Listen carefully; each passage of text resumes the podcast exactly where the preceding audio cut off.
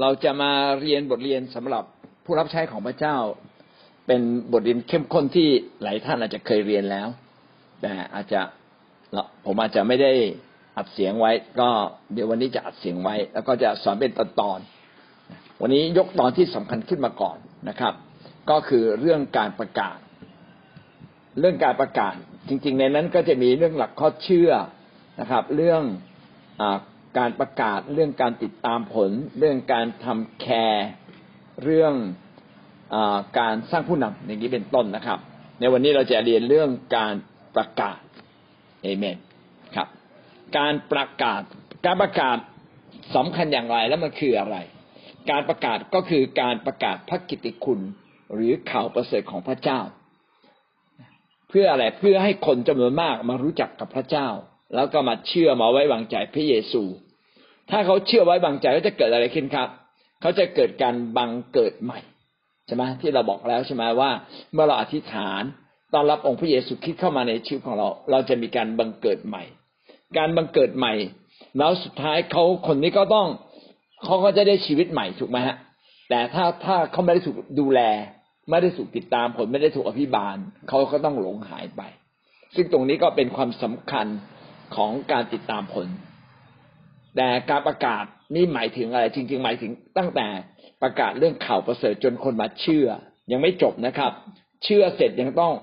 เลี้ยงดูติดตามผลให้เขาเติบโตจนเขาผูกพันตัวกับคริสตจักร เนี่ย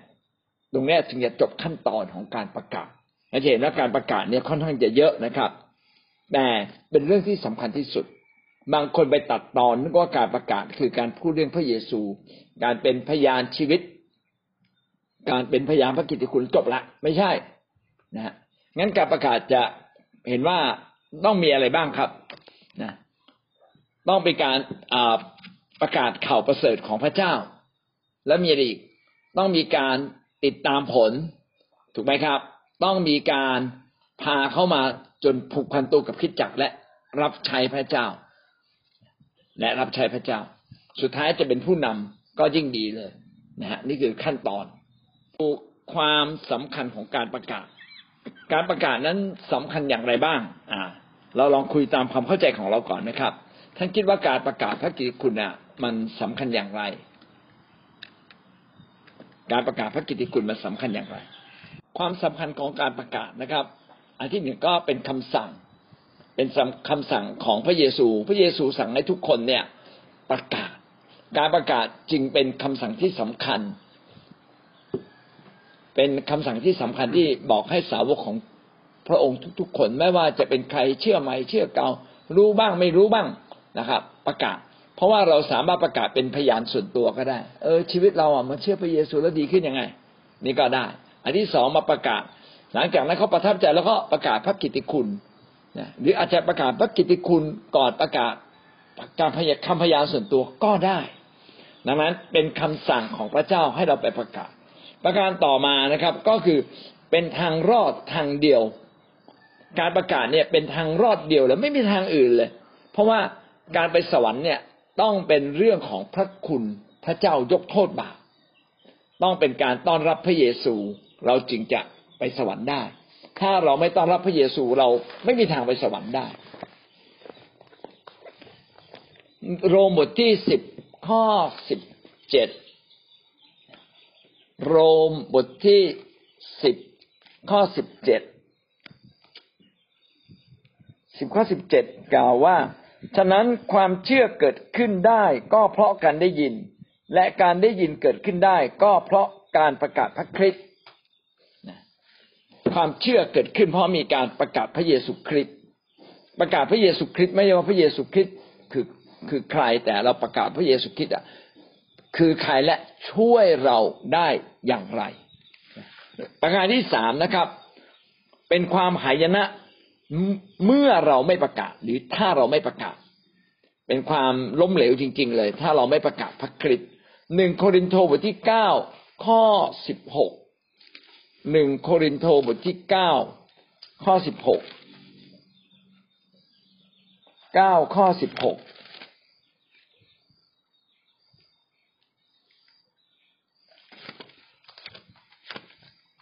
เก้าข้อสิบหกเก้าข้อสิบหกกล่าวว่า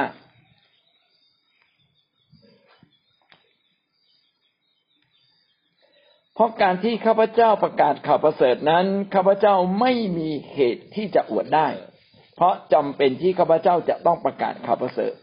ถ้าข้าพเจ้าไม่ประกาศวิบัติจะเกิดแก่ข้าพเจ้า ถ้าเราไม่ประกาศเนี่ย ความหายนะวิบัติคือความหายนะจะเกิดกับเรา ไม่มีเหตุที่จะอวดได้ คือการประกาศข่าวประเสริฐไม่ใช่โอ้โหแบบ ฉันดีมากฉันได้ประกาศข่าวประเสริฐ จริง ๆ ไม่ใช่อย่างนั้น ถ้าเราไม่ประกาศข่าวประเสริฐเรานี่แหละ จะแย่ เราอาจจะล้มเหลวนี่คือสามประการใหญ่ ๆนะครับ ที่สำคัญที่ทำให้เรารู้ว่าเราต้องประกาศข่าวประเสริฐอ่าทบทวนนะครับทำไมเราต้องประกาศข่าวประเสริฐ มันสำคัญยังไง เทคนิคการประกาศและเราจะประกาศอย่างไร ที่จะทำให้คนเนี่ยรู้เรื่องของพระเยซูก็มีห้าหลักการด้วยกัน ห้าหลักการก็ดูด้วยกันนะครับ อันที่หนึ่งก็คือเคลียร์หน้าดินพรวนดิน หว่านเมล็ดรดน้ำใส่ปุ๋ย แล้วก็กำจัดวัชพืชนะเคลียร์ดินอ่าเคลียร์หน้าดินพรวนดิน หว่านเมล็ดรดน้ำใส่ปุ๋ย แล้วก็กำจัดวัชพืช คืออะไรนะเรามาดูนะทีละอันนะครับ อันที่หนึ่งหลักการที่หนึ่งนะเคลียร์หน้าดินคืออะไร เคลียร์หน้าดินก็คือการสร้างสัมพันธ์ ก่อนปลูกพืชเราต้องทำความคือเตรียมดินก่อน ถูกไหมฮะ เตรียมดินทำหน้าดินให้เรียบร้อยก็คือ หลักการก็คือไปสร้างความสัมพันธ์ สร้างความสัมพันธ์ เพื่อให้คนไว้วางใจ ถ้าคนไม่ไว้วางใจเราโอกาสที่เราจะคุยเรื่องข่าวประเสริฐพระกิติคุณเนี่ย เป็นเรื่องที่ยากแล้วก็จะเป็นเรื่องที่เขา สงสัย งั้นดีที่สุดรีบทำความสนิทสนม ถ้าทำความสนิทสนมได้เยอะก็ดีนะครับ ถ้าไม่สามารถทำได้ ก็ต้องรอเวลานิดหนึ่งจนกระทั่งพอสนิทสนมแล้วก็ประกาศข่าวประเสริฐเลย ถ้าสมมติว่ามีคนพาเราไปก็เป็นเรื่องดีใช่ไหมฮะ อ่าในกอรู้จักกันในขอ อ่า ก็พาไปถึงก็แนะนำเรา เราก็สามารถเป็นพยานต่อได้ แต่ถ้าไม่รู้จักเลยก็จะเป็นสิ่งที่เป็นอุปสรรคนะครับ นั่นคือเรื่องที่สำคัญ ต่อมาข้อที่สองก็คือการพรวนดิน พรวนดินคืออะไร พรวนดินก็คือการทำดีทำดีต่อเขาเรื่อยๆจนชนะใจเขา อาจจะใช้เวลาแต่การทำดีทำให้ใจคนเนี่ยเปิดนะครับทำให้คนรู้สึกว่าเเราเนี่ยน่าเชื่อถือ เราเนี่ยใช้การได้ เราจึงต้องพยายามหาโอกาสในการทำความดีต่อคนรอบข้างเพื่อมีเวลาที่เหมาะสม เราก็จะสามารถที่จะเป็นพยานได้ ประการที่สามการหว่านเมล็ด หว่านเมล็ดคืออะไรครับ การหว่านเมล็ดก็คือ การพูดคำพยานชีวิต และก็การประกาศข่าวประเสริฐ ส่วนใหญ่ถ้าเราเล่าคำพยานชีวิตก็ไม่มีใครแย้งกับเรา เพราะว่าเป็นเรื่องส่วนตัวเรา เป็นประสบการณ์ส่วนตัวเรากับพระเจ้า หลังจากนั้นเราอาจจะโยนเข้าไปในเรื่องพระกิตติคุณเนี่ยเราจึงต้องเข้าใจว่าพระกิตติคุณเนี่ยคืออะไรบ้าง แล้วก็สามารถตอบคำถามของเขาได้ ซึ่งเดี๋ยวเราจะดูต่อไปว่า พระกิตติคุณเนี่ยมีอะไรบ้างนะครับ ประการที่สี่ก็คือการรดน้ำใส่ปุ๋ย รดน้ำใส่ปุ๋ยก็คือการติดตามผล ไปดูซิเขาเข้าใจไหม เขายังไม่เข้าใจเรื่องอะไร เราก็จะตอบคำถามเขาและที่สำคัญการรดน้ำใส่ปุ๋ยที่สำคัญก็คือเราอะจะต้องอธิษฐานเผื่อเขาเหมือนกับการปลูกลกต้นไม้ใช่ไหมครับ เราอยากให้ต้นไม้โตก็ต้องรดน้ำใส่ปุ๋ยควนดินทำไปเรื่อยๆจนกว่าต้นนั้นจะโตขึ้นมา ก็อันนี้ก็เช่นเดียวกันนะการติดตามผลจริงไม่ใช่ติดตามผลวันเดียวต้องติดตามผลเป็นปีๆ คืออย่างน้อยสัปดาห์หนึ่งครั้งต้องไปเจอเขาเพื่อเขาจะได้มีประสบการณ์ในพระเจ้า แล้วก็พาเขาเนี่ยมาผูกพันตัวกับคิดจักการติดตามผลในมีหลักการที่สำคัญ ก็คือทำเองทำอย่างไรให้เขามีประสบการณ์เร็วที่สุดเลยสิ่งที่ห้าคืออะไรครับ สิ่งที่ห้าก็คือการอภิบาลนะที่บอกว่ากำจัดวัชพืชใช่ไหมครับอ่าก็คือการอภิบาล การดูแลชีวิตของเขาสร้างชีวิตเขาขึ้นมา ซึ่งอันนี้ถ้าเราสามารถดูแลส่วนตัวได้ พี่น้องก็เอาบทเรียนเก้าบทไปสอนก่อน แล้วหลังจากนั้นก็มาเรียนบทเรียนสิบแปดบทหรือสามสิบบท แล้วแต่ความเหมาะสม แต่คนก็จะถูกสร้างชีวิตขึ้นมาเรื่อยๆๆจนเขาเติบโตขึ้นมานะครับพอเขาเติบโตขึ้นมาเขาสามารถรับใช้พระเจ้าได้ เขาก็จะเป็นคนที่ประกาศคนอื่นต่อไป เห็นไหมถ้าเราทำแบบเนี้ย คนที่มาเชื่อพระเจ้าก็จะไม่หยุดลงก็จะเพิ่มค่อยเพิ่มคูณค่อยๆเพิ่มคูณขึ้นไปเรื่อยๆ ตรงนี้อาจจะใช้เวลา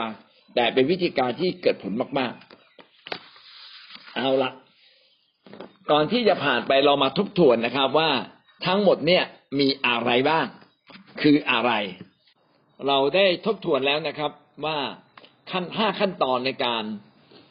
ที่เราจะประกาศข่าวประเสริฐ คืออยู่ดีๆ เนี่ยไปประกาศเลยไม่ได้ ต้องมีคนเชื่อมที่มีความสนิทสนมจึงไปประกาศได้ หรืออย่างน้อยที่สุดเราก็ต้องสร้างสัมพันธ์ ยิ้มแย้มแจ่มใสโอภาปราศัยทักทาย จนสนิทสนมกันวันหนึ่ง มีโอกาสก็พูดข่าวประเสริฐประการที่สองก็คือการทำดีใช่ไหมครับนะการตะกี้เคลียร์หน้าดินในพรวนดินทำดี การทำดีเป็นสิ่งที่สำคัญทำให้คนเปิดใจกับเรา ถ้าเราเป็นคนที่มีโอกาสทำดีกับคน เราจะมีโอกาส พูดข่าวประเสริฐได้เยอะ ญาติเนี่ยต้องใช้วิธีนี้ ญาติพี่น้องเพื่อนฝูงต้องทำดี จนกระทั่งสามารถชนะใจเขา ถ้ายังไม่เคยทำดีกับเขาเลยแล้วอยู่ดีไปคุย ก็ยากทีเดียว นอกจากเขาสนใจแล้วถามเรานะครับ ประการที่สามคือการหว่านเมล็ด อันนี้เราต้องไปฝึกจริง ๆ นะครับ ฝึกคำพยานเดี๋ยวถ้าเรามีเวลาเราจะมาฝึกกันนะคำพยานชีวิต แล้วก็เรื่องของข่าวประเสริฐ ซึ่งเราจะเรียนต่อไป สิ่งที่สี่ก็คือการติดตามผล ติดตามผลก็คือการดูแลเอาใจใส่นะครับ ที่จะให้เขามีประสบการณ์เร็วที่สุดเท่าที่จะเร็วได้เช่นให้เขาอธิษฐานเป็นหรือว่ารับการอธิษฐานมีความสามารถในการถูก ถูกรักษาโรคได้อะไรเงี้ยเป็นต้นนะครับ แล้วก็สุดท้ายก็เป็นการสร้างชีวิตการอภิบาลสร้างชีวิตซึ่งต้องค่อยเป็นค่อยไป เข้ามาในคิดจักเข้ามาในระบบของคิดจักหรือว่าชวนไปรับใช้ไปเพื่อนกับเขา จนเขาสร้างสร้างเขาจนเติบโตขึ้นมา จนสามารถรับใช้ต่อไปได้เอเมนคุณของพระเจ้านะครับ เราจะเปรียบเหมือนกับ ห้านิ้วด้วยกันนะยกนิ้วห้านิ้วขึ้นมา เช่น นิ้วโป้งเราก็จะเปรียบเป็นพระเจ้า เอาเราดูแต่นิ้วก่อนนะพระเจ้า นิ้วชี้เวลาว่าคนใช่ไหมใช่ไหมนิ้วชี้ก็คือมนุษย์นะครับ สูงสุดนะครับก็คือความบาปนะความบาปนิ้วนาง นิ้วนางเราต้องแต่งงานกับพระเยซูจะสวมแหวนใช่ไหมฮะสวมแหวนนิ้วนาง เอ้ยอ่าที่เอาถือว่านิ้วนางก็คือพระเยซู แล้วก็สุดท้ายนิ้วก้อยคือความรอดอ่าเราทบทวนก่อนมีอะไรบ้าง พระเจ้ามนุษย์มนุษย์ ความบาปพระเยซูความรอดอะอีกครั้งหนึ่งพระเจ้าพระผู้สร้างทรงสร้าง เป็นผู้สร้างสรรพสิ่งในโลกนี้และจักรวาล พระองค์ทรงฤทธานุภาพไม่จำกัด ทรง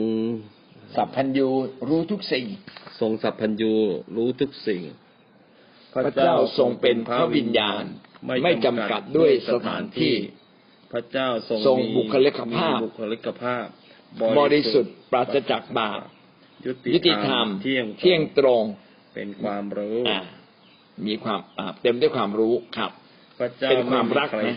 เป็นความรักไม่ใช่ความความรู้ เป็นความรัก พระเจ้าไม่มีใครสร้าง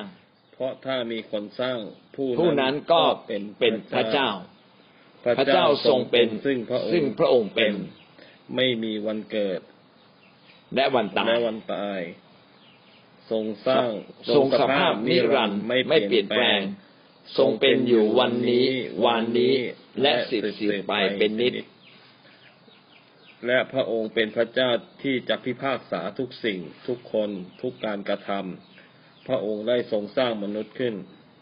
พระเจ้าคือผู้สูงสุด ผู้มีอำนาจสูงสุด เป็นเทพผู้มีอำนาจสูงสุด เป็นจุดเริ่มต้นของทุกสิ่ง เป็นจุดเริ่มต้นของของทุกสิ่ง พระเจ้านั้นบริสุทธิ์เป็นความรักนะไม่มีบาปเราประกาศข่าวประเสริฐ เราต้องสามารถอธิบายคำว่าพระเจ้าได้สั้น ๆ เราอาจจะไม่ต้องพูดยาวขนาดนี้ เอาแค่บางคำมาพูด เอาคำสำคัญมาพูดก่อน เรื่องที่สองก็คือมนุษย์ มนุษย์คืออะไรครับอ่าเราอ่านดูนะครับ มนุษย์พระเจ้าทรงสร้างมนุษย์ขึ้นมา พระเจ้าสร้าง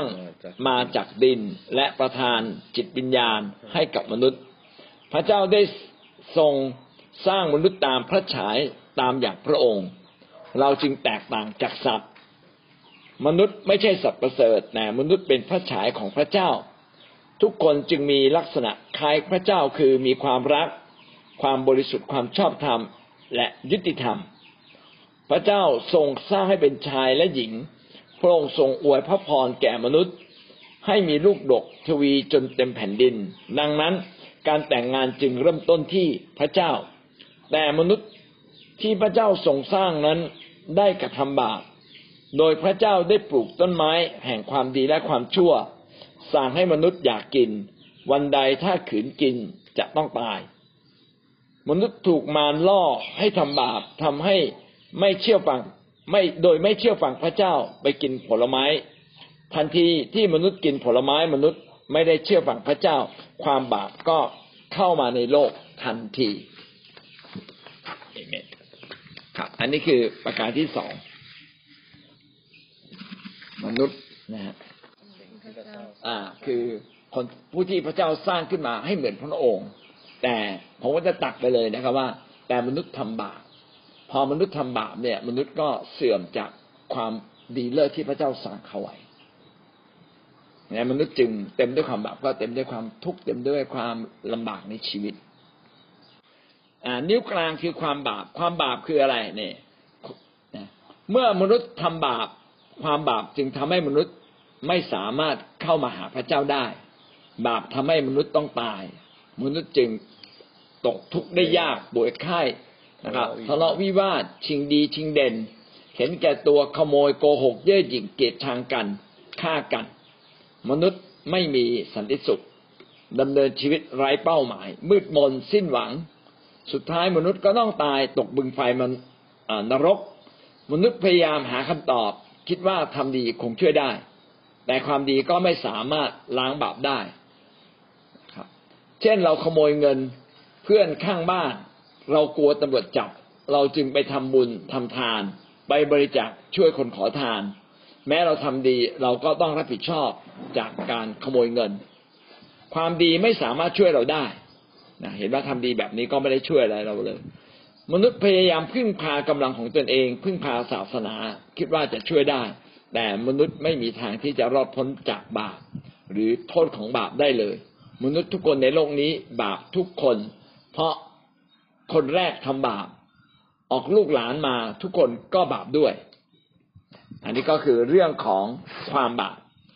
เรื่องที่สี่นะฮะนิ้วนางคือพระเยซู ในขณะที่มนุษย์บาปนั้น พระเจ้าทรงรักมนุษย์จึงได้ทรงลงมาได้ประทานพระบุตรองค์เดียวของพระองค์ คือพระเยซูคริสต์มาเกิดเป็นมนุษย์ จากหญิงพมจารี พระองค์จึงไม่มีบาปเพราะไม่ได้มาจากมนุษย์กับมนุษย์สมสู่กัน พระองค์จึงบริสุทธิ์พระองค์จึงมาไถ่บาปของมนุษย์ได้ โดยพระเยซูมาสิ้นพระชนบนไม้กางเขนและวันที่สาม พระองค์ก็ฟื้นขึ้นจากความตาย พระองค์มารับโทษแทนมนุษย์ เช่นเราสร้างหนี้ไว้หนึ่งหมื่น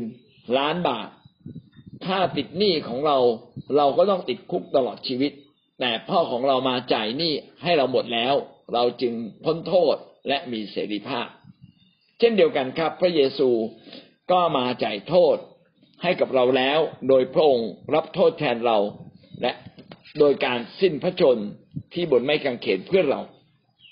อันนี้คือเรื่องของพระเยซูนะครับ สุดท้ายเรื่องของความรอด ก็คือพระเจ้าตรัสไว้ว่าถ้าเราเชื่อวางใจในพระเยซูพระองค์จะทรงโปรดยกความผิดบาปของเรา ให้เราพ้นจากการอาธรรมทั้งสิ้น ไม่มีทางอื่นที่เราจะสามารถพ้นจากบาปโดยที่พระเยซูคริสต์เป็นพระเจ้า นอกจากพระเยซูคริสต์ ผู้เป็นพระเจ้ามารับแทนเรา ดังนั้น ทางพระเจ้าจึงเป็นทางเดียวที่ช่วยโลกให้พ้นบาปพ้นโทษรับชีวิตใหม่ ที่มนุษย์พ้นโทษก็เพราะพระเยซูอภัยบาปให้กับเรา รับแบกบาปของเราไป เมื่อเราเชื่อวางใจในพระเยซูเราจึงเป็นคนบาปที่ได้รับการอภัยและกลายเป็นคนชอบธรรม คนชอบธรรมจึงรอดพ้นจากโทษของบาปรับชีวิตนิรันดร์ ไม่ต้องตกนรกบึงไฟ เมื่อเรารับความรอดเราจึงดำเนินชีวิตอย่างมีความหวัง มีสันติสุข เรามั่นใจว่าปลายทางชีวิตจะมาถึง โดยที่เราไม่ต้องรับโทษ แต่เราจะรับชีวิตนิรันดร์ที่พระเจ้าทรงประทานให้ตามที่พระเจ้าสัญญา อันนี้คือห้าเรื่องด้วยกัน